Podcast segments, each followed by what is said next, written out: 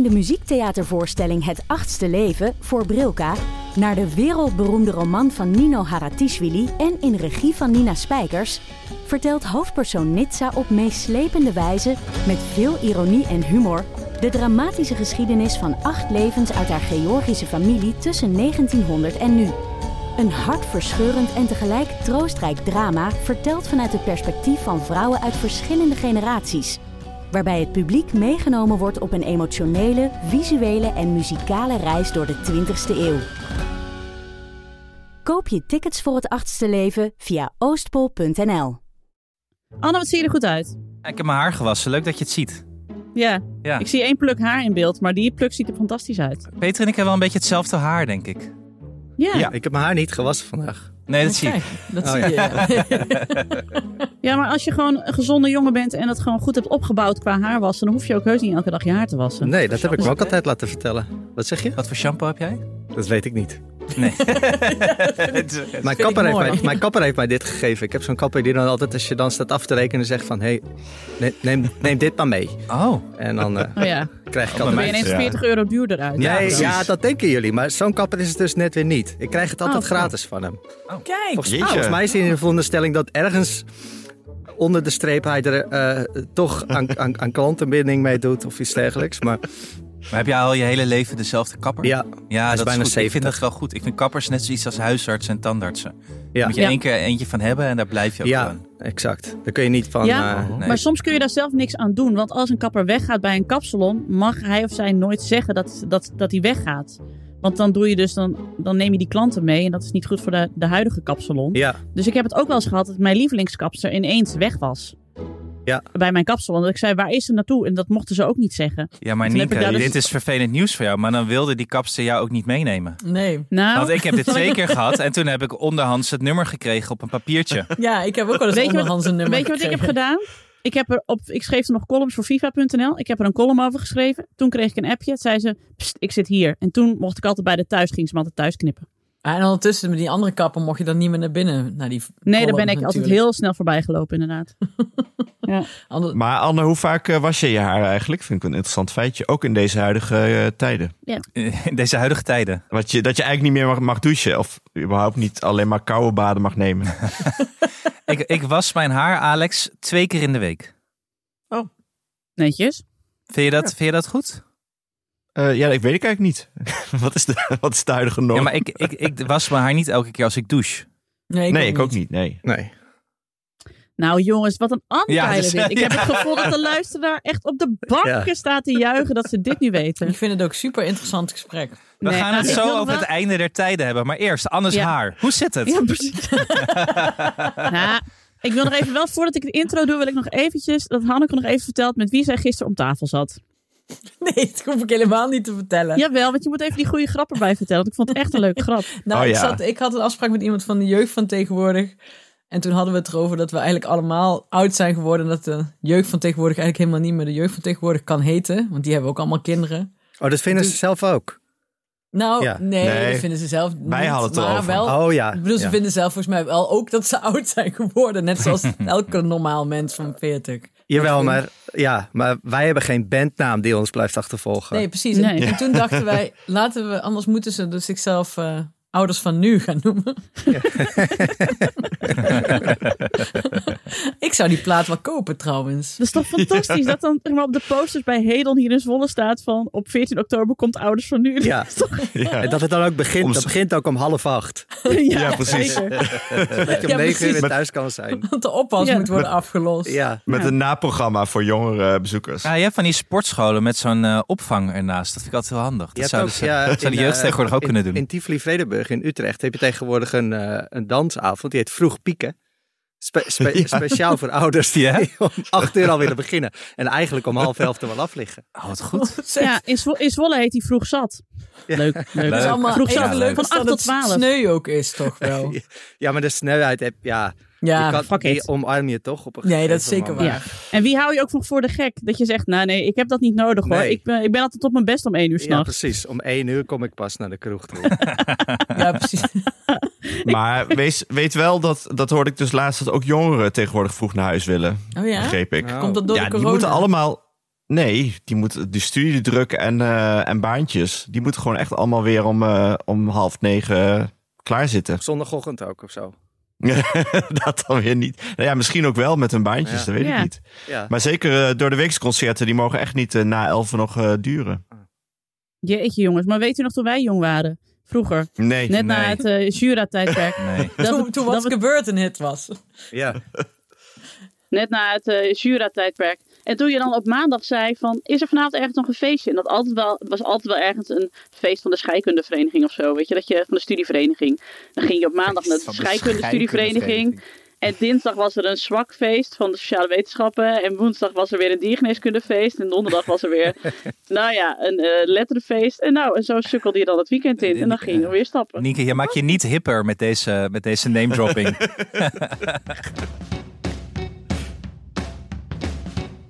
Ik ben Nienke de Jong, moeder van Janne van 6, Abe van 4 en Kees van 2 jaar oud. En samen met Alex van der Hulst, vader van René van 11 en Jaren van 7. Hanneke Hendricks, moeder van Alma van 6. En Anne Janssens, vader van Julius van 6 en Doenja van 3. Maak ik Ik Ken Iemand Die. Een podcast over ouders, kinderen, opvoeden en al het moois en lelijks dat daarbij komt kijken. Met in deze aflevering een gast en het is Peter Santing.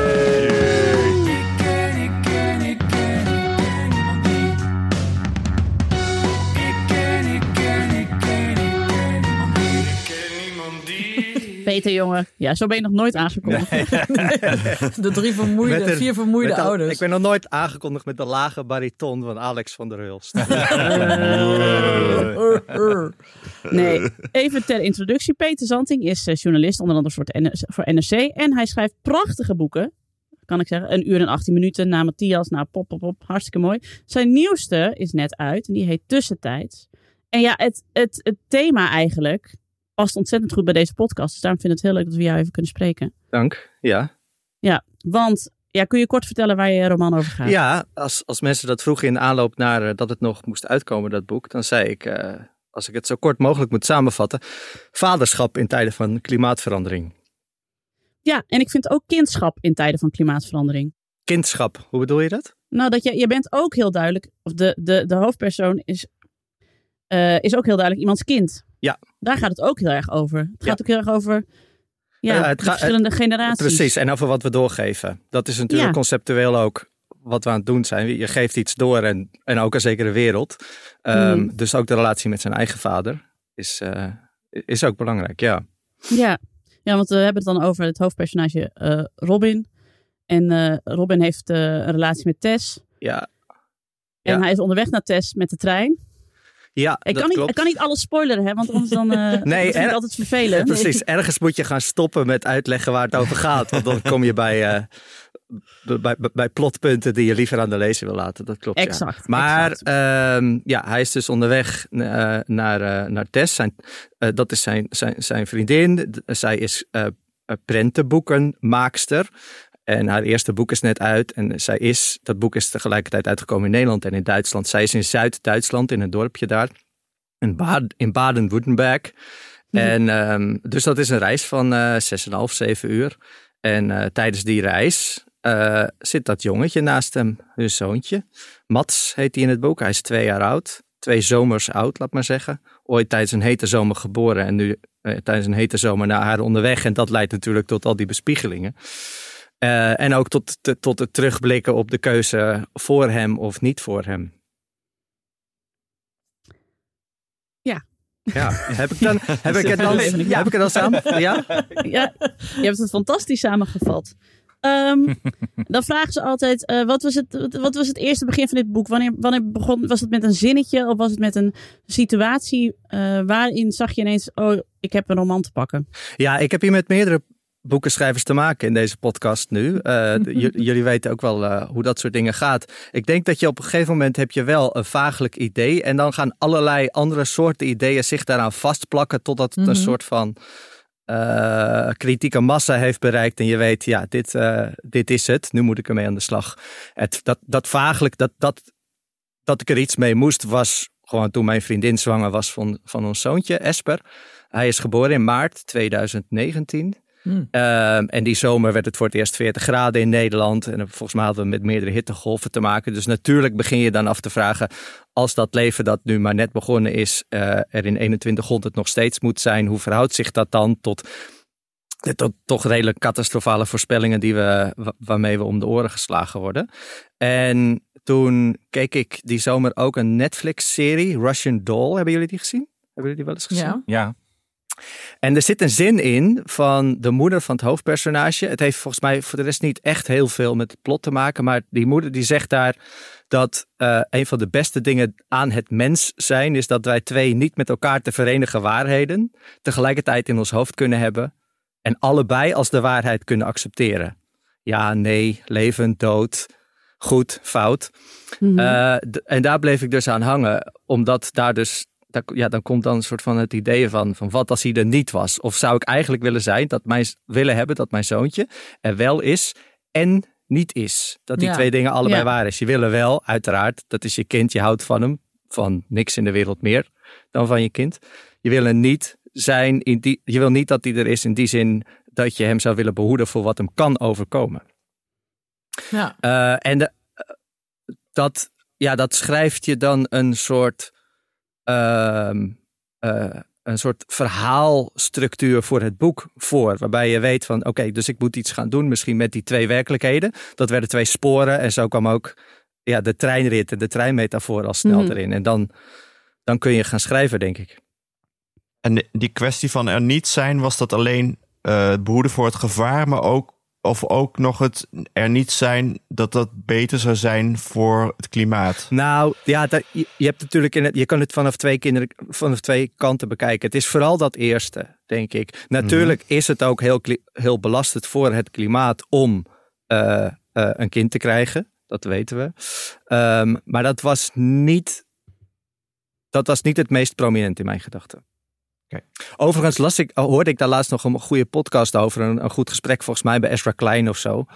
Ehm, in ieder geval een Amerikaanse podcast. Van iemand die zei ehm, dat dat de problemen waar we nu voor staan, die, die we nu het meest, die we het snelst moeten gaan oplossen, bij wijze van spreken voor 2030 of 2035, eh, die hebben niet zo heel veel te maken met de schade die een kind nemen nu veroorzaakt. Omdat het grootste gedeelte van dat leven zich pas na die deadline, die we nu eerst met z'n allen moeten halen, af gaat Ja. spelen. Ja. Mhm. Ze hadden eigenlijk onze, onze ouders hadden ons niet moeten krijgen. Dat was beter voor het milieu geweest. Ja, toch? Ja, Ja. dan dat wij nu. Ja, en onze ouders, wij zijn denk ik allemaal begin jaren tachtig geboren ongeveer. Ja. Onze, onze ouders hebben ons weer gekregen in een tijd van, eh, van eh, de bom eh, die misschien Ja. ging vallen. En eh, Zure Zure, regen. zure regen. zure regen Mhm. en en een ga- gat in de ozonlaag. eh, laag. Waarmee ik niet wil zeggen dat, dat, dat er altijd wel iets is en dat we klimaatverandering op die manier kunnen bagatelliseren. Want dit is een uniek moeilijk probleem dat van zo'n beetje elke tekortkoming in de psyche van de mens gebruik maakt om er maar voor te zorgen dat we er niks aan doen. Hè, ons, korte, ons korte termijn denken, ons egoïsme. eh, ons, ons eh, eh, gemankeerde samenwerken. Ook toen waren natuurlijk. oh, wij zouden dat, die vraag inderdaad met goed recht ook aan onze ouders kunnen stellen. Nou ja, mijn vader heeft dat wel gezegd. Dat is een bekend verhaal bij ons in de familie. Oh ja? Mijn vader vroeger altijd zei van... ehm, hij wilde gewoon twee kinderen. Want hij zei tegen mijn moeder... wij zijn samen op deze aarde. Wij gaan op een gegeven moment weer af. En dan hebben we twee die onze plek dan innemen op een gegeven moment. Ja. Dus dan hadden ze mijn broers gekregen. En na 2,5 jaar zei mijn moeder... ja, sorry hoor. Ik vind het echt leuk. Maar ik wil gewoon eigenlijk nog een kind. En toen ben ik er nog gekomen. En toen Ja. kreeg ze per ongeluk ook nog mijn broertje. Dus uiteindelijk is dat echt helemaal fout gelopen. Ja, precies. Het was Die hele plan, maar- leuke linkse wereldwinkel ideologie van mijn vader. ja, een soort van is- we vervangen alleen wat toch wel weer vergaat. En, eh, Ja. en, en, en, en meer Maar doen Peter, we die de ja. jongs, die hebben ook allemaal veel kinderen gekregen. Jongen. Echt, allemaal, hè? Ja. allemaal Het werkt cumulatief Ja. daar. Dit is echt heel, dit is helemaal verkeerd gegaan. echt niet goed. Nee. Nee, maar ik voel dus ook heel sterk, en hier praat ik elke week met, met de psycholoog over. Nee hoor. Dat ik. Nee, dat is helemaal niet waar. Een beetje Nee, maar waar. ik, ik- nee, dus ik ben- zit niet bij de psycholoog. Maar goed, ik moet dus van, eh, van mijn ouders, dus ik moet wel alles goed gaan maken. Hè? Ja. Ik, moet, eh, ik moet helemaal bewust gaan leven, want ik ben het extra kind. ja. Want mijn broers, want mijn oude broers, maakt niet uit. Maar Maar je je hebt hebt drie, toch ook drie kinderen? je hebt drie kinderen. Je moet er dus eigenlijk ook een partner bij nemen. Ik bedoel, dan, Ja. dan, dan kun je Ja, gewoon drie mensen er. vervangen door drie mensen. Dat is nu je enige, Ja. je enige weg eh, naar buiten nog. Nou, ik dacht zelf, ik dacht zelf aan een composthoop, maar oké, een partner kan ook. Ja. En een elektrische auto. Ja, maar als je, de, als je de fouten van je ouders moet goedmaken, Nienke, dan moet je er en een partner bij nemen en dan niet nog meer. En dan eigenlijk één kind weg. Afstoten. Ja, Weg. ik vind, dat jullie, ik vind het allemaal ingewikkeld worden. Ja, Nee. vooral geen nieuwe keukens nemen. Als je dat maar in je achterhoofd Ja, bent. die blijft er nou ook echt heel lang in zitten, tot het einde der tijden. Dat moeten we, dat moeten we wel redden met deze keuken. Ik ken, ik ken, ik ken, ik ken niemand die. Ik ken niemand die. Heb jij een moestuin, Peter? Nee, Heb je een tuin? nee. Heb je Ik- een, ik sta- een- ik heb sta- je, een- ik heb sta je, heb je iets goeds in je leven? Om zo'n eh, om zo'n eh, zo'n tuin in zo'n tuinenpark te krijgen. Zo'n volkstuintje.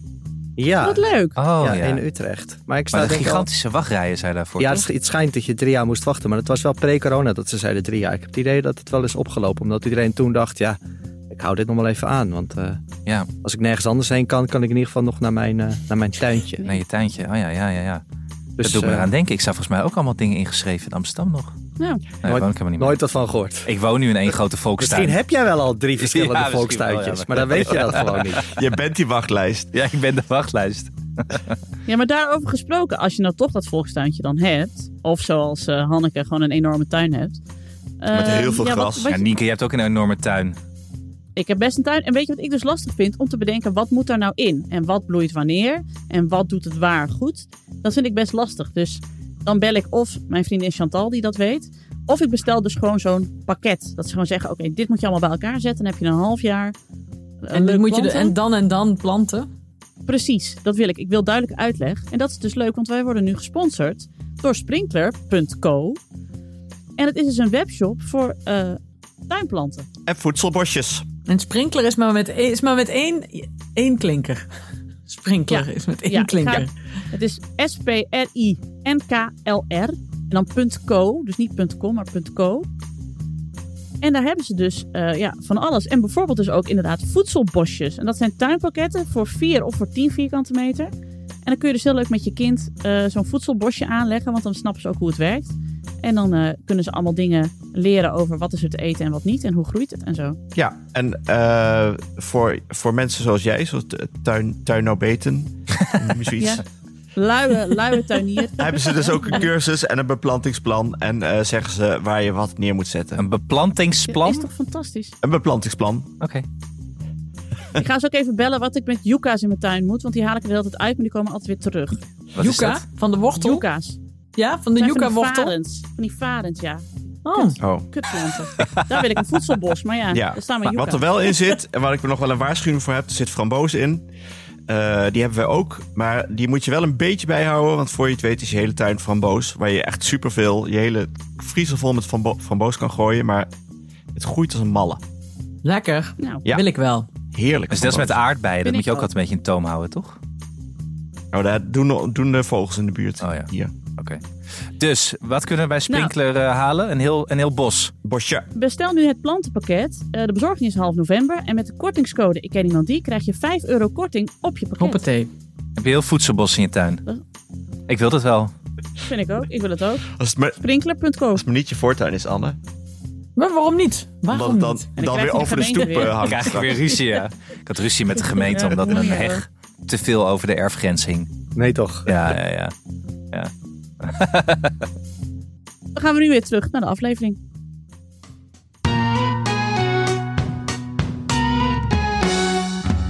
Peter, ik lees ook in die roman. Het is inderdaad, eh, wat als mijn kind er niet is? Van, was dat beter geweest omdat ik niet weet wat hem allemaal te wachten staat in de nabije toekomst? Wat, Mhm. In welke wereld zet ik hem? Maar het is ook, er zit ook heel veel vertwijfelingen in over ehm, het, het leven dat je leidt zonder kinderen. Ja. En het leven wat er daarna komt, zeg maar. Ja, precies. Want mijn hoofdpersoon is ook bovengemiddeld bang voor verandering en gaat daar wat lastiger mee om dan zijn partner. En eh, melancholisch ingesteld, eh, bezig met wat hij heeft en niet zo, eh, met het behouden van wat hij heeft en niet zozeer met eh, hoe de toekomst hem goede dingen kan brengen. Dus dat, dat zijn karaktereigenschappen van hem die dit, dit, dit, dit denken daarom alleen maar meer in de hand werken. Mhm. Ja, dat is ook zo. En op het moment dat hij dan eh, daadwerkelijk het vaderschap aangaat, dan heeft hij natuurlijk ook weer moeite om aan die nieuwe werkelijkheid te wennen. En zodra hij aan die werkelijkheid wel gewend is, is hij weer bang dat hij dat gaat verliezen. Weet je wel? Maar goed, dat, het- Mm. dat zullen jullie ook allemaal wel herkennen als ouders, denk ik. Ehm, en, en ja, hij is, hij is zelfs al, als zijn zoontje twee is, dan mist hij alweer het zoontje van anderhalf jaar oud. Hè, Zes Ja. maanden geleden was het toch iemand anders. Hij praat anders, kon bepaalde letters nog niet uitspreken. Ik heb dat zelf ook.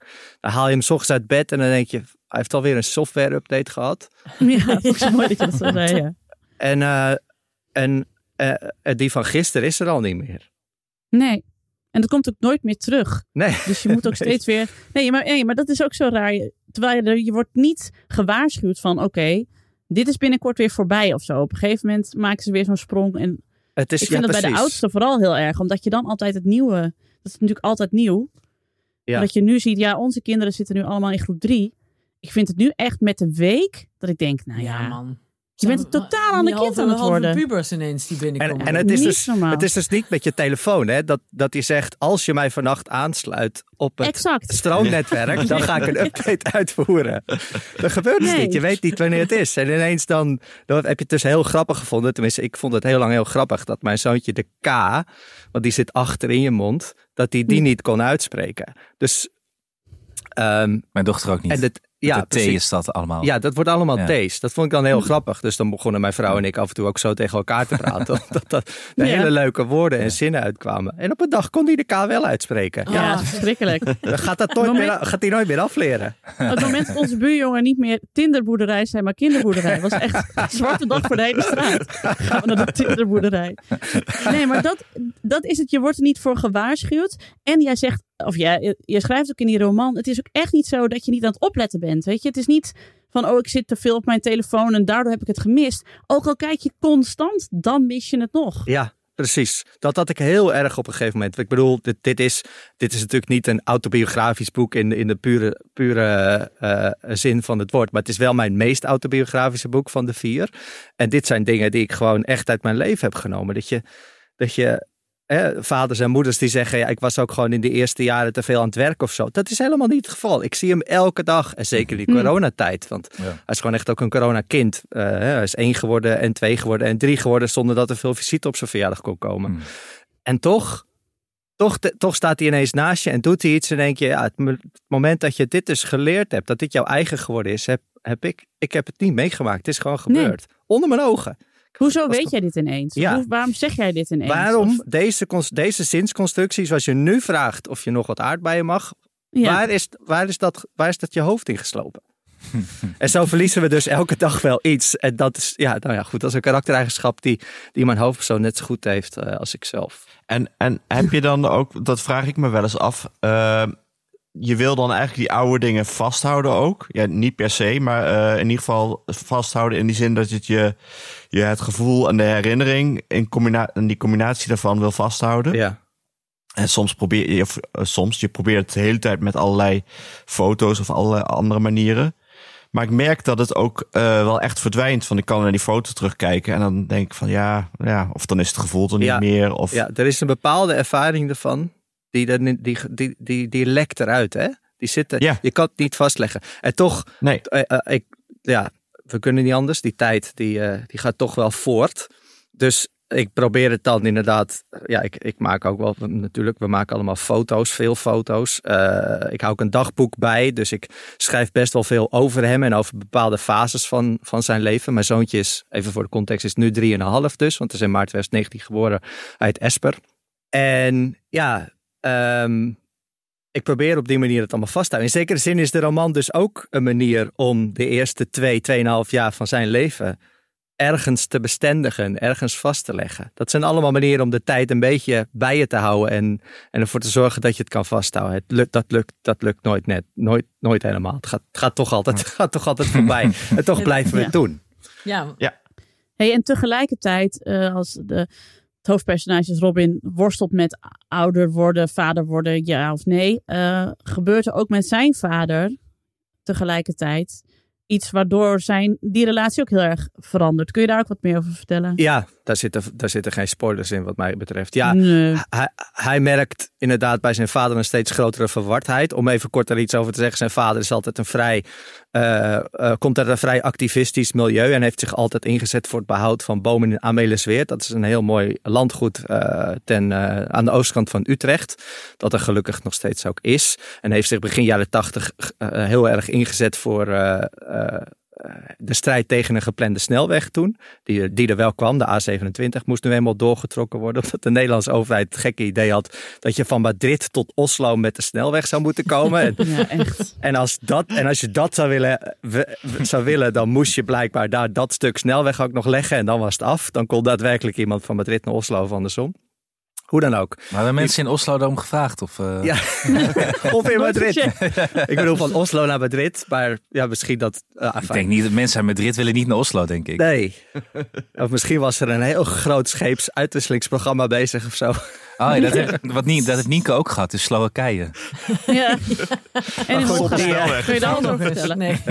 Het tempo waarin we afdwalen is, eh, is, is heel groot. Rap, rap. Maar, eh, dus dat is, dat is zijn vader. En die, eh, die heeft dat in zekere zin ook wel eens zijn zoon Robin, de, hoofd, de hoofdpersoon, doorgegeven. Dus ook die strijd voor die bomen, die gaat nog steeds door. Die gaat in het echt ook nog steeds door. Want kabinet, elke VVD-minister die aangesteld wordt, heeft, heeft, eh, heeft alsnog wel weer dezelfde nukkige plannen om door te gaan daarmee.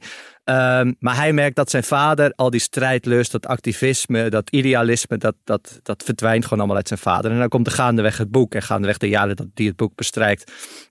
Eh, middels flashback zo komt hij erachter dat zijn vader een soort van vroeg dementie, eh, eh, vroege dementie te maken heeft. En ja, dat is, dat is een ziekte die, die sluimerend begint. En dat kan misschien zelfs wel vijf, zes, zeven jaar nog redelijk onopgemerkt blijven. Of, en, en zich dan versnelt en dan ineens binnen twee, drie jaar veel en veel ernstiger worden. Dus hij ziet zijn vader aftakelen op het moment dat hij zelf eh, bezig is om leven door te geven. Of in ieder geval daarover nadenkt. Dus die vader-zoon relatie zit daar, da- daar ook in. Ik vond het een hele ontroerende scène. eh, op het moment dat hij er echt achter komt van... eh, ja, dit is foute boel. Als hij koffie gaat zetten bij zijn ouders thuis. Ja, ja, ja. Ja, hij... Mo- Moeten we dat niet spoileren of mag het wel? Oh, dan- wil jij het vertellen? Vind, vind Nou ja, ik misschien leuker. Nou ja, dat, eh, hij gaat koffie zetten en hij ziet ineens een briefje hangen van zijn moeder waarop precies staat van zoveel schepjes, het water zit daar, knopje omdoen, dat soort dingen. Ja. En dan neemt hij dat briefje mee naar de kamer, zegt hij, wat is dit? En dan ehm, slaat zijn vader hem. Ja, omdat hij gewoon uit totale onmacht niet weet. Hè, want, want ik laat mijn hoofdpersonage dan ook denken. Hij slaat mij. En, maar hij, degene die slaat, is degene in paniek. Ja, Eh, eh, de totale onmacht om eh, dat je gewoon niet weet wat je overkomt. En dat je dus dan maar uithaalt om, om het op een soort van afstand te kunnen houden. En, ehm, en dat is het natuurlijk ook wel met dementie. Op het ene moment kan het verschrikkelijk aanwezig zijn. En het, het, volgende moment kun je weer heel, helder zijn. Dat is niet een, een, glijdende schaal die, die rustig naar beneden gaat. Waarbij iedereen weet, morgen is, is, hè, zal het weer iets meer zijn dan nu. En en, en soms, soms slaat het ineens toe. En ehm, ja, zijn vader raakt daar dan gewoon totaal in paniek. Terwijl het helemaal niet een man is die zijn kinderen slaat. nee. En ik vond het ook heel mooi wat Robin daarna denkt van, eh, maar het is aan mij of dit gebeurd is, want er is verder niemand bij en hij zal het ook vergeten of willen vergeten. En als ik nu ook, als ik het nu ook doe alsof het niet is gebeurd, dan is het niet gebeurd. Dan kan ik Precies. Waarmee hij natuurlijk ook weer refereert aan wat we allemaal af en toe zouden willen. Dat iets niet gebeurd is. Of dat je de tijd Ja. kunt terugdraaien zodat iets niet gebeurd is. Dus dat terug willen in de tijd. Dat kan hij op dit ene punt kan hij dat eigenlijk doen. Want in die Ja, ruimte zijn alleen zijn vader en hij. Zijn vader is het ofwel vergeten. Of zal zich er zo verschrikkelijk voor generen. Dat hij het nooit tegen iemand zou zeggen. Ook tegen zijn eigen vrouw niet eens. Dat weet Robin eh, als, als zoon van hem heel zeker. Dus hij is de enige die bepaalt of het gebeurd is of niet. Waarmee En je- en dat geeft hem een soort van macht van, ja, een soort tijdreisgevoel bijna. Mhm. Ja. Ja, en, en dat zit dan ook. Dat vind ik zo mooi in de roman. Ja, ik heb, echt, ik heb er echt van genoten. En ik vond het, het gewoon ja, echt vijf sterren. Want het is zo precies waar we allemaal nu in zitten. Het is zo, het is, alles is zo herkenbaar. Ook hoe dan uiteindelijk inderdaad het vergeten van zijn vader ook zo doorvlochten wordt met het, de komst van het kind. Ehm, We moeten wel ook zeggen, je krijgt van Nienke vijf sterren hier, omdat je ook nog de Tweede Wereldoorlog erin verwerkt hebt. Oh ja. Dus anders, anders, anders, anders had je één bal gemist. Maar eh, Ja, is dat? Nee, Peter, Peter krijgt sowieso vijf sterren van mij, omdat wij ooit voor NRC eh, Wie is de Mol recaps hebben gemaakt. ja, dat klopt, Daarom, ja. dat is het enige. ja, jullie we- kennen Peter allemaal, hè?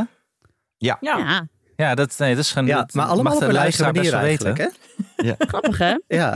En, en je lijkt ook heel erg op Anne, dus jij had in principe ook de vierde Ik ken iemand die er kunnen worden. Want Nou, leuk weer Alleen. Anne, alleen Ja. Anne, alleen Anne, Anne en jij kennen elkaar niet. Ik ben ook niet in beeld op dit moment, eh, beste luisteraar. Ik, ik heb de camera zo gedraaid dat niemand mij ziet. Ja, dat blijkt me ja, weer. er is hier een vreemde wisseltruc bezig. ja. Ja, dat is heel apart. Maar het wint snel genoeg ook wel weer. Ik had ook al onraad moeten ruiken toen het over mijn haar begon. Ja, Ja. precies. Ja. Zoals bij goede tijden, slechte tijden. Dat niemand het erover heeft. Dat het Ja. een andere acteur is. Ja, Ja. Nee, dat is gewoon dat de rol van Lieke van Lexmond ineens gespeeld wordt door weet ik veel. Nou ja, goed. Ja, Hey, maar goed, we hebben- we eh, hebben- we je- je krijgen had het over dat je mijn boek zo goed vond. Ja. Nee, we, krijgen, we hebben best wel wat mailtjes in de loop der tijd gekregen van luisteraars die vroegen of we een keer iets met het klimaat wilden. Ja. Ja. Eh, Het is ook natuurlijk een verschrikkelijk moeilijk onderwerp Ja. om het over te hebben. Zeker in een soort van Ja, hoe ga je het over setting. Hoe Ja. ga je dat doen? ja. En ehm, ja, maar goed, wat je zegt, eh, Dienke, ik, ik, ik was er wel van overtuigd dat dat wat ik voelde, dat, dat, dat heel veel jonge ouders dat moeten voelen. Dus dat ik daar niet uniek in was. En dan moet je een soort van afdalen in, in die gedachten. Dat bedoel ik niet per se, per se mee dat je pessimistisch en pessimistischer moet worden, maar wel zo diep mogelijk van wat is het dan? Waar komt dat vandaan? Hoe kan ik dat onder woorden brengen? Eh, ook op een manier dat iets wat zo'n verschrikkelijk groot, abstract, bijna niet te vatten probleem is, zo klein mogelijk gemaakt wordt. Namelijk gewoon Mhm. één man, één vrouw en hun, en hun zoontje. Ja. Maar ik, zat bij me, ik was bij mezelf even te raden gegaan. En toen dacht ik, het is eigenlijk best wel gek. Ik was denk ik, ik was vroeger een stuk activistischer Ja. dan, eh, dan toen ik daarna kinderen kreeg, zeg maar. Dat Waarom? hield een beetje op, denk ik, bij mij. Is dat? Oh, Oh, hoe komt dat? En weet ik eigenlijk niet zo goed. Ah. Daar moet ik nog even goed over nadenken. Maar- maar, maar ik denk dus wel, ik ben optimistischer geworden de afgelopen drie jaar. Oh ja, ik niet. Nee? Nee. waarom Maar ben ik je heb wel optimistischer geworden, Peter? Nee, wacht. Ja, ik nee, nee, nee, ja, daar gaan we zo naartoe. Maar ik, ik wil nog even zeggen dat ik me. Dat ik, eh, ik heb eigenlijk expres al die research over, weet ik veel, over het klimaat en wat er allemaal aan de hand is. Ja. Zo. Ik, ik, had, ik, heb, ik, heb, ik heb daar geen zin in. Nee. Laat maar. Ja. Ik doe dat even niet. Ja. Ja. Maar jij hebt dat wel echt gedaan voor dit boek. Jij bent er helemaal ingedoken volgens Ja. mij, hè? Nou ja, kijk, waarom ben ik optimistischer? Ik ben geen klimaatwetenschapper en er zijn denk ik genoeg mensen die doen alsof ze heel veel weten van een bepaald onderwerp, terwijl dat eigenlijk wel meevalt. Dus Oh, ik ook was niet wel doen ik viroloog. Dat was ik een poos. het- Je was wel viroloog. Ja, dat ben ik poos al Ja, ja. geweest. Ja. Ja, ja, ik ben ook een jaar of twee viroloog Ja, dat is, geweest. eh, ja. Dus niet eens Even bijbeunen, maar ja. Eh, maar, nou ja, wat ik mooi vond was, ik, ik moet, moest denken aan, eh, ik ga even een omwegje maken, maar ik las, ik las heel veel boeken, ook over het onderwerp, dus ook non-fictie, weet je wel, de, de, de standaardwerken zoals eh, de, eh, eh, nee, noem ze allemaal maar, maar één daarvan is Minist- Ministry for the Future. Dat is een science fiction roman van Kim Stanley Robinson. En het is, op, het is een verschrikkelijk saai boek op bepaalde punten. In heel bepaalde scènes gaan niet? Ellenlang door. Je begrijpt niet waarom hij het erin gestopt heeft. En dan zijn er andere scènes waarbij je echt het idee hebt dat je regelrecht de toekomst in kijkt. Dat hij het zo precies heeft geëxtrapoleerd welke waarheid we nu hebben. En hoe dat doorgaat als we met z'n allen nog 15, 15 jaar ja, doorgaan waarmee we bezig zijn, maar ook als bepaalde oplossingen die nu al een klein beetje te vinden zijn in de huidige wereld, als je die ook doortrekt. Dus het is relatief nog wel een optimistisch science fiction boek. Dus dat we mhm. gaten in ijsbergen moeten doen en zo, ja, toch? Ja, ja, dat soort gekke ideeën. Maar ook over, uh, over hun, CO2 munt die dan een bepaalde waarde heeft, die dan weer, nou goed, dus het is op economisch, financieel gebied, op maatschappelijk gebied, over hoe we bedrijven moeten runnen, dat klonk Barbara, hoe belastingen moeten in, wat we kunnen doen met onze ijsbergen, tegen het stijgen van de zeespiegel, waar het overtollige water naartoe kan. Hij is allemaal conferenties afgelopen om daar met allemaal wetenschappers te praten. Die zeggen, ik denk dat het over tien jaar dat we dit of dit bedacht hebben. Eh, dat, is, dat vond ik machtig interessant.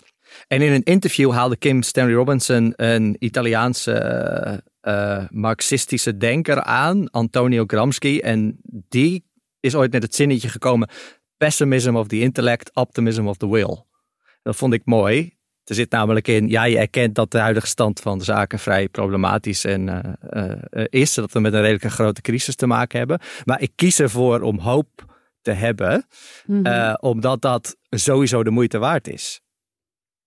Ja, Mhm. dat levert je altijd wat op. Zeg maar. Ja, ja en, en het personage in mijn boek zegt op een gegeven mom- moment ook iets wat ik erin heb gestopt. Omdat ik het tijdens een gesprek met vrienden over klimaatverandering zelf een keer mezelf, eh, mezelf zomaar hoorde zeggen. Namelijk, het, is, het wordt steeds makkelijker om in de toekomst te geloven als je die elke ochtend uit bed haalt. Ja. En dat voel ik ook wel vrij Mhm. sterk de afgelopen jaren. Ja. Ja, ik vind het ook omdat ik zie dat de generatie onder ons echt mega activistisch is. Ja, niet allemaal, hè, maar die tendens is er veel meer. Dat zij zich veel meer. Zij zijn zich veel meer doordrongen van de ernst van de situatie. Ook omdat ze er langer mee, eh, mee verder moeten. Ehm, maar Ja. ook als ik zie, zeg maar, wij zijn opgegroeid in een tijd waarin iedereen elke dag nog vlees at bij het avondeten. Ja. Was er geen gehaktbal, dan zat je echt wat te focussen aan de hand. En onze kinderen weten al precies, die weten precies waar vlees vandaan komt. En die weten waarom het niet goed. Ja. En, en die kennen dat Ja, hele- ik denk dat dat verschil ook inderdaad heel erg groot is. En, en dat is het ook. Want ik stond op een gegeven moment voor een keuze, Anna, waar jij ook misschien voor gestaan hebt. Van, van wil je het niet weten of, of wil je het wel weten? En, en, en eh, toch, ik heb dus op een gegeven moment ook omdat ik met dit boek bezig ging, maar ook een beetje voor mezelf besloten, ik wil het dus wel allemaal weten. Dus ik ging me abonneren op de nieuwsbrieven. En ik ging me hè, en ik ging eh, allemaal, ik ging luisterboeken luisteren erover met, nou ja, ik noem die titel volgens mij in het boek ook. Iets van eh, Our Final Warning, Six Degrees of Climate Emergency. Ja. Weet je, de vlammen staan, die, die, die komen vanaf het omslag al op je af. En dat, dat luisterboek duurde 13 uur en ik was klaar en ik dacht, waarom heb ik dit in godsnaam gedaan? Want het is echt het ene na het andere hoofdstuk met, met catastrofale voorspellingen. En dan eindigt het met nog zo'n catastrofale voorspelling en ik, dan denk je, nou, hoofdstuk is klaar. En dan begint het volgende hoofdstuk en it gets worse. En ik dacht, ja, maar ik moet het toch weten. Hè? Dus, en de, de- nou ja, de, eh, de onbewoonbare aarde, dat, dat is ook echt wel een standaard werk hierop. En ik dacht, ik wil het toch allemaal weten. En ik, het, het heeft mij in die zin goed gedaan dat ik dus beter weet te plaatsen wat ik nu erover lees. Als er nu iets Mhm. over, overkomt. En, en dat het eh, op afstand houdt iets wat ik, wat ik drie, vier jaar geleden wel had. Namelijk dat alleen al een, een op sociale media gedeelde kop boven een stuk of zo gewoon meteen bam zo in je buik kruipt. En alsof je een zware bonk klei hebt ingeslikt. En de rest van de dag heb je misschien dat hele artikel niet durven lezen. Maar, je, maar het, zit, het zit er wel. Het is wel in je lichaam gekropen al. In je, Mhm. Mhm. En dat wilde ik niet meer. Ik, wilde, ik, wilde, ik dacht, nu wil ik, het, nu wil ik het ook echt ook weten. Dan wil je gewoon eigenlijk de regie terugpakken op die hele informatiestroom die de hele dag op je afkomt. Ja, en het is Ja. niet zo dat we niks doen. Of dat we zomaar doorgaan met waar we mee bezig zijn. Of dat we op een pad eh, van, eh, van, eh, van steeds maar toenemende eh, eh, CO2-gebruik en dergelijke. Dat, dat, en dat er maar niks gebeurt. Er gebeurt nog steeds veel te weinig. Maar het is niet zo dat er niks gebeurt. Ook de afgelopen drie jaar niet. En er zijn dingen die wij nu doen, wat tien, tien jaar geleden onmogelijk werden gehouden. Ja, Al- Alexander Klupping en eh Ernst Fout hadden deze zomer zo'n reeks bij Podcast over Media over tech-optimisme. Ja, ja. Mhm. Het was heel leuk om naar te luisteren, want Ja. er zaten dus hele bevlogen mensen die vertelden over tech-ontdekkingen die echt de toekomst kunnen gaan veranderen. ja. En zij zeggen allemaal, ja, de, de tech is er om heel veel te gaan betekenen. Om, het, om wat we hebben gedaan, deels recht te breien, terug te draaien, dat weet ik niet. Ja. In hoever je het helemaal kan terugdraaien. Maar het, het kwam er voornamelijk steeds op neer dat eigenlijk mensen en systemen die we met elkaar hebben bedacht, vooral alles in de weg zat. Ja. Precies, het economische systeem, en het dat gewoon- kapitalistische systeem en, en het politieke systeem. En daar zitten allemaal een soort van weeffouten in die het echt bijna onmogelijk maken om echt goed snel in te grijpen. Maar ja. de oplossingen zijn er wel al. Waarmee ik niet wil zeggen dat ik denk dat het, weet je wel, dat ik nu denk dat het allemaal wel goed komt of zo. Het is juist die worsteling. Want ik kan ook morgen weer wat anders denken. Dat hebben jullie ook. Weet je, de ene, Mhm. de ene dag ben je gewoon steeds veel pessimistischer dan het andere. En dat heeft met allerlei dingen te maken. Ook met persoonlijk, met je eigen psyche of met wat je net gelezen hebt. Ik ben ook niet sterker dan het laatste goede stuk dat ik erover gelezen heb. Ja. Eh, ofwel aan de pessimistische ofwel aan de optimistische kant. Dus dat, daar Ja, blijf je wel die mensen zei ook, het, het gaat wel goed komen, maar de vraag is ten, ten- tegen welke kost? Kosten eigenlijk. Ja. Ja, En En die kosten wel... gaan er ongetwijfeld, die gaan er komen. En dat zijn herten die dood neer. Wat waren het ook weer? Dat schrijf je volgens mij ook in de ja hele, precies. Hm. Ja. hele groepen kuddes die, Die ineens... Eh, Ja, ja, en dat boek overstromingen van, in Kim Pakistan Stanley Robinson. en- Ik zeg net, dat is nog relatief op- optimistisch. Maar dat begint gewoon met een hittegolf in India... waar 20 miljoen mensen aan ja, overlijden. Ja. Omdat dat het moment is blijkbaar dat men als mensheid dan eindelijk denkt van... Ha, is hier misschien toch wel wat aan de 20 hand. miljoen, wel veel. Wel veel. Wel veel. We gaan misschien toch... eh, ja, Even kijken wat we kunnen Toch doen. even kijken of Ja, toch de kijken. kop even bij Oh, elkaar dit was de alarmbel. Ah, nee, nou hoor ik hem ook, ja. ja. Ja. 20 miljoen. Ja. Ja. Wat, wat ik me ook nog wel eens, of wat ik me de laatste tijd veel afvraag, is: ik heb in de buurt een eh, kinderloos echtpaar wonen, die echt, eh, ja, voor wie eigenlijk totaal geen klimaatprobleem bestaat. Qua heel veel vliegen op vakantie, eh, naar de supermarkt om de hoek met de auto. Eh, ik weet niet hoeveel water elke week gebruiken aan schoonmaakdingen en zo. Dat ik denk, ja, maar eh, ik heb het gevoel dat ik ze van alles eh, kan en moet verwijten. En aan de andere, kant denk ik, ja, oké, jullie zijn eh, oud en eh, laten niks na op zich. Eh, Ja, ik, ik vind het ook. Ja. ja. het is ook wat ik ook een moeilijke discussie vind in hoeverre we elkaar onze hypocrisie moeten gaan kwalijk nemen. ja, precies. precies. Ja. Eh, wat mij betreft eh, kunnen we niet anders dan hypocrisie omarmen. er is geen. Als we, als we alleen maar accepteren dat je of 100% zuiver bent op dit vlak of niet, en dan heb je gefaald, dat, ik denk niet dat dat de weg is naar, eh, naar een oplossing. Het is zo moeilijk. Nee. Dan mensen die dan, weet je wel, Bill Gates vlieg, vloog naar die 2015 klimaatconferentie in Parijs met zijn privévliegtuig. Ehm, David Attenborough maakte reportages en boeken en zo over klimaatverandering en over wat hij vindt dat we moeten doen. Maar hij is niet vegan. Hmm. Ja, als, een klimaat, Ja. als, als, als, als, als de kranten een klimaatwetenschapper interviewen, wordt hij als eerst gevraagd: maar hoeveel vlieg je zelf wel niet de wereld over om Ja. naar al die toppen en conferenties en overleggen te gaan om tot die eh, rapporten te komen? Eh, ja, 10% goed zijn is, helpt ook. 80% helpt Mhm. ook, 90% helpt ook. En dat, eh, dus ik, ik, ik Ja, zou een soort van. eh, hypocrisie heel, als de hypocrisie heel duidelijk is, vind ik het wel weer lastig om, om niet te zeggen. Als die zich heel maar- duidelijk binnen één persoon eh, manifesteert of zo, bedoel je? Er is dus, ja, er is dus zo'n influencer. Ze heet Sunny Zoekt Geluk, daar kan ik gewoon bij zeggen. Die heeft dus reclame gemaakt voor Milieudefensie in aanloop naar de vorige verkiezingen. Sta- Op tv, hè, reclamespots op tv van we moeten iets aan het milieu gaan doen en stem op een partij die daarvoor zorgt. En stond zij gewoon. En die vrouw die vliegt echt voor elk poep en scheet voor oh, ik heb even een workation op Ibiza. Denk ik, ja, wat denk je zelf? Weet je, dit is zo, Ja. zo gaat het niet. Daar kan ik me dan echt onredelijk kwaad over maken. Maar ik zet het ook niet onder de post. En dan vind ik mezelf een hypocriet. Dan denk ik, nee, nee, dan moet je ook even ruzie gaan zoeken met Sanny zoekt geluk. Sunny zoekt Mieke, geluk. Mieke zoekt ruzie. Maar dit, is niet, eh, dit is echt mega hypocriet. Maar ik vind het wel lastiger in de omgeving. Als ik dan, als mensen nog heel vaak gaan vliegen, denk ik, ja, ik wil eigenlijk zeggen van, joh, is het werkelijk nodig? Ja, maar, Maar- ik vind wel een goede gedachte wat ik, wat ik misschien minder had en meer moet hebben van die 10% is ook wel eh, Ja. belangrijk. Eh, Dat is echt wel weer beter dan Ja. 5 of 0%. Nee, maar Alex, ik vind wel dat je wrok moet blijven voelen eh, tegen die buurmensen. Hoor. Dat is alleen maar leuk voor deze podcast ook. Je hebt het ook gewoon nodig, denk ik. Kan het ook niet anders. Dit is ook Dit zo. is ook wel Klopt. jouw energie, hè? Dit. Dit, dit drijft jou. Ja, Ja, deze podcast had ook Alex zoekt ruzie kunnen Ja. heten. Sowieso geweldige duo-reeks voor een column. Alex en Nienke zoeken, ru- zoeken ruzie. dit, dit, dit moet ergens ondergebracht worden. Dit om even wel, wel om even terug te komen op eh, onze haatpodcast. Eh, ik sprak toevallig een psycholoog erover. Eh, eh, en ik zei van, ja, ik weet die dankboeken werken zo goed. En het komt uit de psychologie. Hoe zit dat dan andersom? Stel dat wij een haatdagboek beginnen, om die uit te brengen. Ja. Toen zei ze, ja, ja, het kan natuurlijk helpen om eh, even verlichting te bieden. Maar verder is het eigenlijk gewoon iets wat iemand in een zware depressie doet.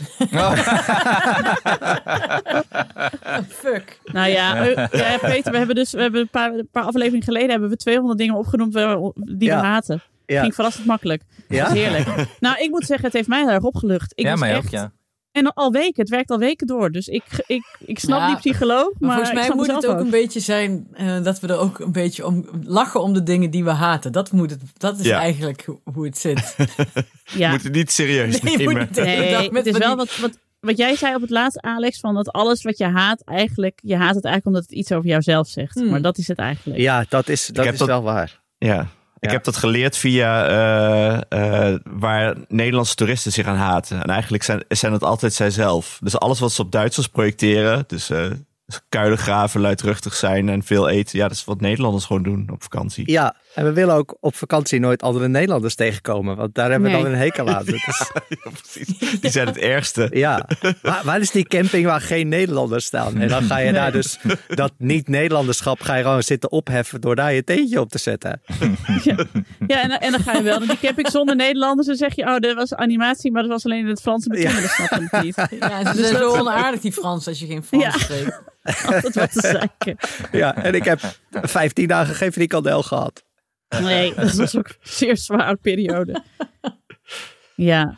Hanneke, ben jij eigenlijk hypocriet? Met anderen de maat nemen?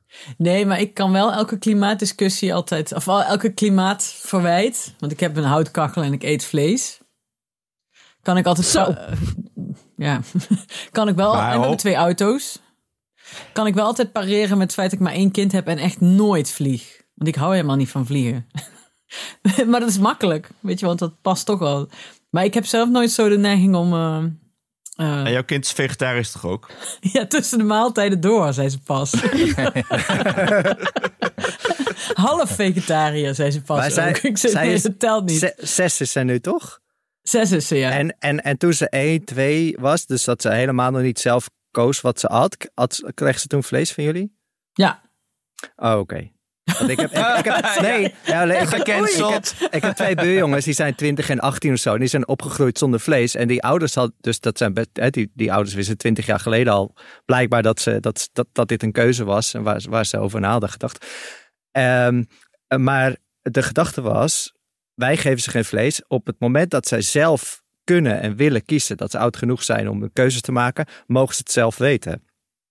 En een van die twee die is gewoon enorm veel vlees gaan eten. Want Ja, die bleek dat verschrikkelijk lekker te vinden. Ja. Die, is, die is veranderd in een frikandelbroodje. dat verschilt per kind natuurlijk. Maar wij zijn ook best wel redelijk macrobiotisch opgevoed. En ik ben daar best wel in doorgegaan met zilvervlies, rijst en groenten en weet ik veel. Maar Ja. mijn, mijn broer, die is zodra hij op kamers ging, eh, gewoon was het alleen maar witte rijst met dingen uit. Weet je wel, gewoon omdat hij dat zo ha- haatte. Ja. al, dat, al die zuurdesem. En dat, dus volgens mij ligt het er maar een beetje aan. Maar wij eten niet elke dag vlees. Dus, Nee. Maar Ik wilde ze nog even gezegd hebben. Ja, Nee, nee, goed maar hoor. voor, qua, qua, qua wat Alma te eten krijgt. Nee, maar, ja, maar ze kregen Nee, het wel. eh, We hadden maandag weer MR-vergadering. Ja, ik, zal, ik zal voor de betalende leden achter het eh, slotje ga ik alle juice geven. Nee, Oh ja, de MR, MR Juice Juice. Channel. Hoe staat het had daarmee? mijn, en hij had mijn collega Pieter bedacht. Die zei, we moeten een podcast beginnen. En dan doen we alle juice in de, in de podcast. En dan moeten mensen daarvoor betalen. Dan scheelt weer ouderbijdrage voor de uitjes. Ik zei, vind ik een goed idee. maar de MR-juice laat ik dus even wat het is. Maar eh, toen vertelde ook de directrice dat ze weer met de, met de jeugdraad om tafel had gezeten. Met de, de jeugdcommissie. En eh, eh, dat ze daar dus ook... Die kinderen zijn ook allemaal anti-plastic, joh. Ze zei, dat is echt ongelooflijk. Dat ze wel hadden gezegd uit duurzaamheid... van er moest meer water gedronken worden. Dus dat hadden de kinderen dan ook meegekregen van geen pakjes met eh, appelsap en zo meer mee naar school. Gewoon een beker met water. En toen had dus de directrice gezegd, ja, misschien is het dan ook handig dat we in alle klassen ook nog meer bekers hebben, zodat jullie makkelijker gewoon water kunnen tappen. Bijvoorbeeld deze bekers, en dat waren van die Ikea-bekers, weet je wel. Dan heb je er acht voor een euro van het plastic. En die kinderen zo, nee, dit is plastic. Oh, ik mijn ogen ermee. Oh, zo. Dus die directrice zegt zo, oh ja, de- deze kinderen zijn zoveel ja, meer Ja. daarmee bezig. En ook met hoeveel papier er omgaat in de school. En de plastic verpakkingen van de koekjes. Nou konden we daar ook niet van af en zo. Terwijl echt, zo zaten binnen de MR van, oh jemig. Maar dit hadden wij toch ook? Volgens mij heeft hij wel eens over gehad. Dat we zo'n computerspelletje op school hadden waarin je moest leren recyclen. Ja? Ja, maar dat deed je vervolgens En licht nooit. uitdoen en zo. Als Ja. je een kamer uitging. Ja. Ja. Ja. Ja. maar hier in het, volgens mij ligt het verschil het ook waar je woont. Want hier in het dorp wonen, ja. Een, een Nee, vriend maar- van mij zei van, het, die, die komt uit Suriname. En die zei, ja, het is net als in Suriname van, eh, je, je kunt beter homoseksueel zijn dan vegetariër. en dan dacht ik dat dat eigenlijk is in het dorp eigenlijk ook wel. Als je hier een kindergelegenheid hebt en er is iets wat ze kunnen kopen voor een muntje om te eten, dan is Ja. dat een broodje knakworst en niet Ja. een broodje kaassoufflé of zo. Nee. Nee, Nee, oké. Maar jullie school heeft ook bij eh, in Den Haag gestaan, toch? Met boerenzakdoek, of niet? Nee, nee, nee. Dat niet, Alex. Oh, oké. Nee, misschien wel het dorpje naast. Maar wij, maar wij zijn eh, geïndoctrineerd met een beter milieu begint bij jezelf. Ja. Maar dat is gewoon bullshit. Ja. Ja, ik kan wel me echt ergeren aan eh, mensen die als allemaal de kraan open laat staan tijdens het tandenpoetsen. Omdat dat Ja. bij mij ook echt in mijn jeugd er echt ook uit is Ja. letterlijk Ja. uit is geslagen, zo Ja. tegen je achterhoofd zo. Tenminste, ik dit is misschien waarom ik een beetje pessimist ben geworden. Want dan lees ik weer berichten van dat Tata Steel prima gewoon een afval mag dumpen hier in Wateren. ja.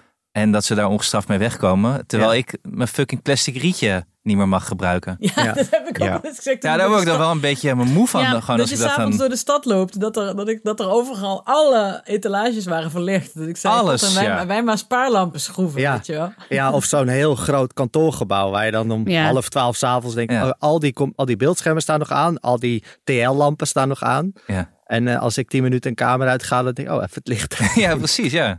Ja. Maar weet Ja, je dat dan, ja. Peter? Want je hebt die boeken gelezen. Is de, is de invloed die we zelf hebben, is die eh, significant? Of moet het echt van die grootste, grote bedrijven komen? Nee, ja, ik vind dat vlak, eh, dat, dat, dat, daar heb ik niet een eenduidig antwoord op. Volgens mij moet het allemaal gebeuren en helpt alles. Mhm. Eh, maar ja, goed, Jaap Tielbeke, dat is onder meer een, een Das Mag auteur en volgens mij ook bij De Groene. Die heeft een boek uitgebracht, wat is het, anderhalf, twee jaar geleden, met de titel Een beter milieu begint niet bij jezelf. ja. Dat Ja. is wel echt zijn punt.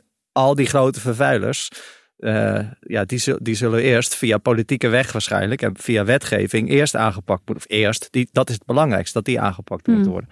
Betekent natuurlijk niet dat je dan weer denkt van, nou ja, dan hoef ik niks te doen. Dan gaan we gewoon eerst even datastiel belasten. Ja, die worden ook echt wel dat belast. Want dat is het inderdaad, als je dat frame houdt, dan kun je jezelf dus heel makkelijk vrijkopen. Om te zeggen inderdaad van, nou ja, eh, eerst die bedrijven en daarna ga ik wel weer mijn, eh, mijn afval Ja, scheiden. Ja, ja. En da- en dat gaat ook-.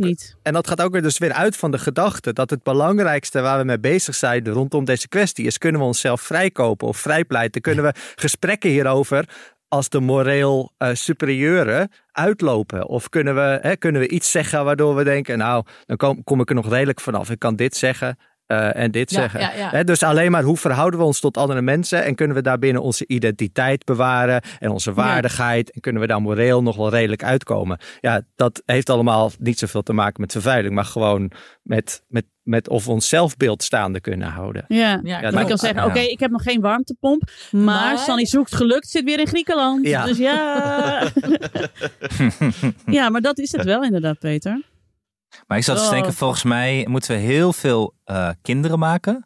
Maar die dan allemaal indoctrineren met dat ze al heel vroeg moeten gaan demonstreren tegen Tatenstiel, Schiphol en stikstofboeren. Ja. Dat is Shell. denk ik de, en Shell, ja. Dat is Ja. denk ik de oplossing. Een soort leger Ja. creëren. Precies. Dat Ja. over twintig jaar klaar staat. om, Ja, en die eh, geven die computerspelletjes op school, één computer, waar Ja. ze Tata Steel eh, met allemaal regels op, op de knieën moeten zien te krijgen. Ja. moet je wel de goede Ja. doen. En handarbeid is gewoon spandoeken schilderen. Ja, precies. Ja. Precies. Wat Anne eigenlijk zegt, is dat hij bedoelt dat hij heel veel kinderen gaat krijgen die dan gaan doen wat hij zegt. Maar dat, Nou, ik weet niet of ik daar mijn geld opruimen. op inzet. Dit is, dit, dit is trouwens wel een mooi eh, iets waar ik nu aan moet denken. Er stond een keer twee jaar geleden of zo een ingezonden brief in de Volkskrant van iemand die schreef. Je moet de klimaatcrisis moet je eigenlijk aanpakken zoals je het opvoeden van je kinderen aanpakt. Namelijk, je stopt er al je liefde, al je aandacht, alles wat je hebt, stop je erin. Je doet er alles aan zonder dat je weet of het goed komt. ja. Dat Ja. weten we niet. Mm. We hebben zijn geen garanties. Niet ten opzichte van die crisis. Ook niet ten opzichte van hoe onze kinderen erbij lopen. Of ze 18, als ze 18 zijn, of als ze 20 zijn, of als ze 30 zijn.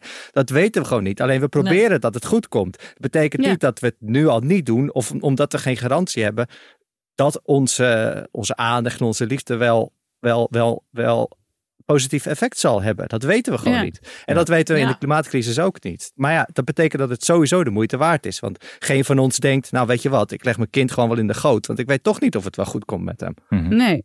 Nee, het heeft toch geen zin. Dus dat vond ik een heel mooi inzicht toen. Ja, dat is ook zo. Wat heb jij eigenlijk eh, zelf nu het meest overgehouden aan het schrijven van deze roman? Nou ja, je doet het natuurlijk deels ook voor jezelf. Tuurlijk. Hè? Dus om, eh, om bepaalde gedachten op een rij te zetten en om te komen tot iets waar je, waar je het idee hebt dat je, dat je daar maar niet uitkomt. Of dat je daar in rondjes blijft redeneren of een bepaalde angst. Ehm, en eh, eh, en dat, dat, is, dat is wel wat zo'n boek met je kan doen. Omdat je, ik bedoel, ik neem voor het schrijven van zo'n boek neem ik vijf of zes maanden vrij van mijn werk. Dus ik doe ja, natuurlijk mijn gezin, maar werktechnisch doe ik niks anders. Ik zit daar dan gewoon elke dag aan te werken. En daarmee eh, ehm, kom je dus op persoonlijk, op persoonlijk vlak tot een soort oplossing of tot een soort gedachte waar je mee kan leven, tot een soort van helderder denken. En dat helpt al. Ja, mooi. Ja. Het, heeft mij ook, eh, het heeft mij ook heel veel eh, helderheid verschaft. En ook, eh, Mhm. nou, ik heb heel erg genoten van hoe, hoe precies je, zeg maar, onze generatie in de tijd hebt weten te plaatsen. In de, de gekke tijd waar wij nu in zitten. Dat je eh, kinderen van je ouders bent en ook zelf al iemands ouders bent geworden. Ja, Alle verantwoordelijkheden die daarbij komen kijken, zeg maar. ja. Maar heb je nou een soort inzicht gekregen eh, dat wij, of je enige grip hebt op tijd, of gaat dat, ga je dat nooit hebben of beter krijgen? Nee, dat ga je nooit is? hebben, denk ik. En, en, en, en bovendien wil ik op dat soort kwesties ook niet, dat wist ik van tevoren al. Eh, als ik een boek ging schrijven waarin het ging over die twee waarheden, ofwel je kiest voor een kind, ofwel je kiest niet voor een kind, dan wist ik vooraf wel al, ik ga niet aan het eind zeggen, dit is het goede antwoord. Hmm. Weet je wel? Nee. Het is ofwel het een ofwel het ander. En daar zijn we nu wel met z'n allen het over eens. Dat is, dat is gewoon niet zo. Dus ik wist dat ik dat diffuus moest houden. Ik wist dat ik steeds een deurtje open moest houden van de ene waarheid naar de andere of weer terug. En dat ook mijn hoofdpersoon, net als ik, en misschien wij allemaal wel in zekere zin met dit soort moeilijke kwesties, steeds als je aan de ene kant van het lijntje staat, dan zie je ook wel weer van, oh maar aan de andere kant zou ik dit hebben of dit niet hebben. En als je aan die kant staat, dan nou, ja, gewoon een gras van de buren-achtige situatie. En Ja. ik wil ook de, de, de moeilijke, eh, bijna niet onder woorden te brengen, keuzes. Ja. Ehm, deels ook bij de lezer leggen, maar wel Mhm. helpen bij het nadenken daarover. En, Mhm. eh, en ja. ja, dat kun je alleen maar doen als je zo dichtbij mogelijk komt voor, voor wat één situatie of één leven, dat van mijn, eh, dat van mijn hoofdpersonen, eh, wat het daarin betekent. En dat je dat zo helder mogelijk probeert te verwoorden. Ja, is je verdomd goed gelukt. Ja, echt. Ik denk dat dit een heel mooi eh, einde is, jongens. Mhm. Kijk even naar de tijd. Ja, Ja. Dank Peter dat Ja. je hier eh, te gast wilde zijn. Het is voorbij gevlogen. Nou, Ja, het is een vind, vind ik ook. Ja. Ja, man. Nog eh, even voor de, alle, alle luisteraars. Het is een prachtig boek. En niet te dik voor de mensen die niet van dikke boeken houden. Nee, het is maar 175 pagina's. Maar dat is, En ik vind is- dat echt heerlijk hoor. En het is heerlijk. spannend. En het is spannend Ja. en ontroerend. Maar niet te dik. Ik prijs dat nog een keer aan. Ja, maar Ja. ik denk Er is dus niet te veel papier. Ik dacht, als je hier een heel dik boek van maakt, kost heel veel papier. Dan doe je, het gaat helemaal tegen, tegen de Het is ook een boodschap. e-book van, jongens. Het is ook een e-book van. Maar daar heeft Peter niet veel aan. Nee. Nee. Nee, maar dat vind ik sowieso met al je boeken, Peter. Dat is laatste wat ik over zeg. Dat, eh, die zitten altijd zo kundig in elkaar en geen woord te veel. Eh, en nooit meer, dan, nooit meer dan 200 pagina's. Heerlijk. Gewoon, hè. Je hebt vond het zo mooi dat bij de- Waarom, schreef je nog geen boeken toen ik op de middelbare school zat? Ja. Ja.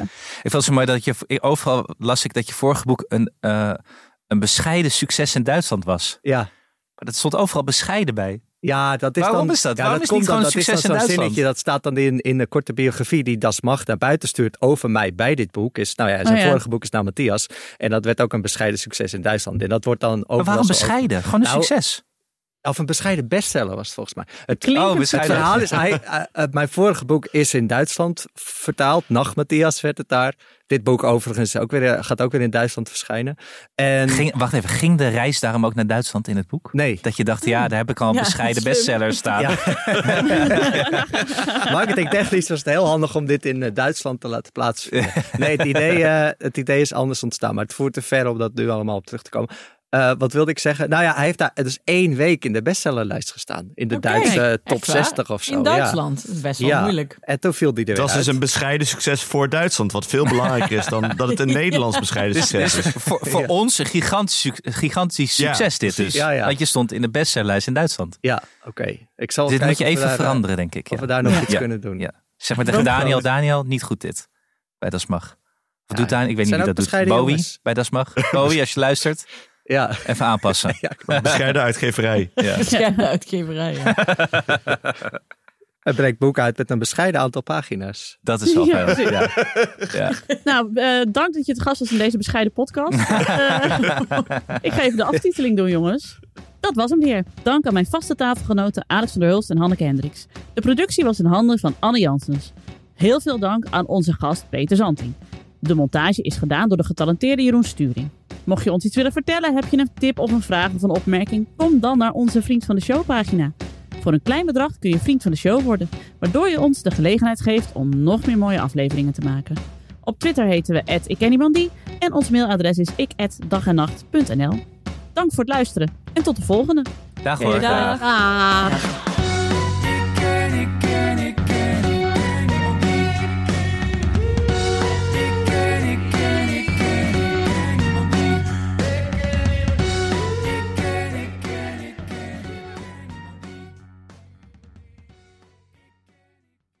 Nog even over die grootse en epische muziektheatervoorstelling.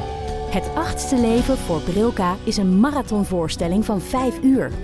Koop je tickets voor deze bijzondere theateravond via oostpol.nl.